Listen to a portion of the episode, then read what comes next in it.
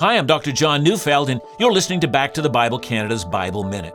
Colossians 1:17 reads, "And he is before all things, and in him all things hold together." In the last couple of years, some have wondered if things are coming apart. Global pandemic, divisions over masks and vaccines and climate change and political strife and financial pressures. There seems to be a lot of fractures in this world. But don't be worried. Rest assured, Jesus has us in the palm of his hand.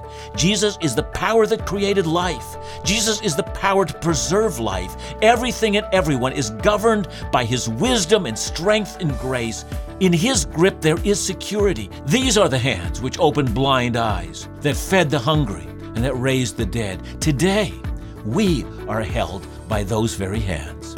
Listen to Back to the Bible Canada each weekday on this station or find us online at backtothebible.ca.